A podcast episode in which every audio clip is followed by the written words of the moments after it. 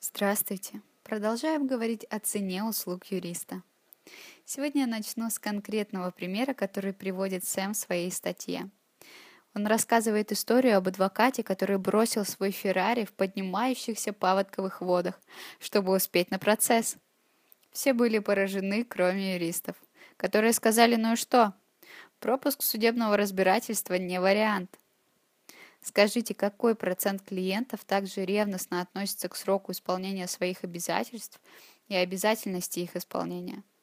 Возможно, подобное звучит пафосно, но это так на самом деле. Посмотрите на судебных юристов, ведущих дела.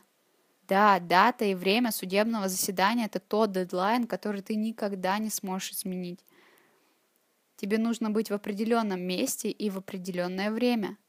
В продолжении истории про владельца Феррари – как сказал тот владелец, нельзя подвести клиента независимо от того, какие личные проблемы у вас могут быть. Поэтому высокая цена юридических услуг обусловлена тем, что клиент получает очень многое. Как я уже сказала ранее, за уплаченные деньги клиент перекладывает проблему, источник беспокойства на юриста, и последний уже плохо спит, помнит о проблеме и так далее. То есть клиент расслабляется, а юрист напрягается. Юрист принимает на себя заботы о правовых проблемах клиента. К вопросу об уменьшении цены на юридические услуги. Уменьшить цену, конечно, можно, но за счет уменьшения объема обязательств юриста перед клиентом. Звучит вроде бы понятно, но как это осуществить?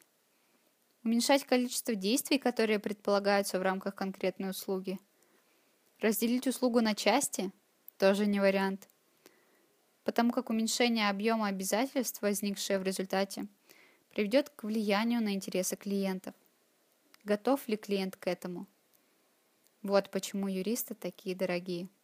Повторюсь еще раз, это пересказ основных идей, мыслей и изложение собственного мнения на публикацию Сэма Гловера «Почему юристы такие дорогие?» Я скажу вам почему. Спасибо за прослушивание. До свидания.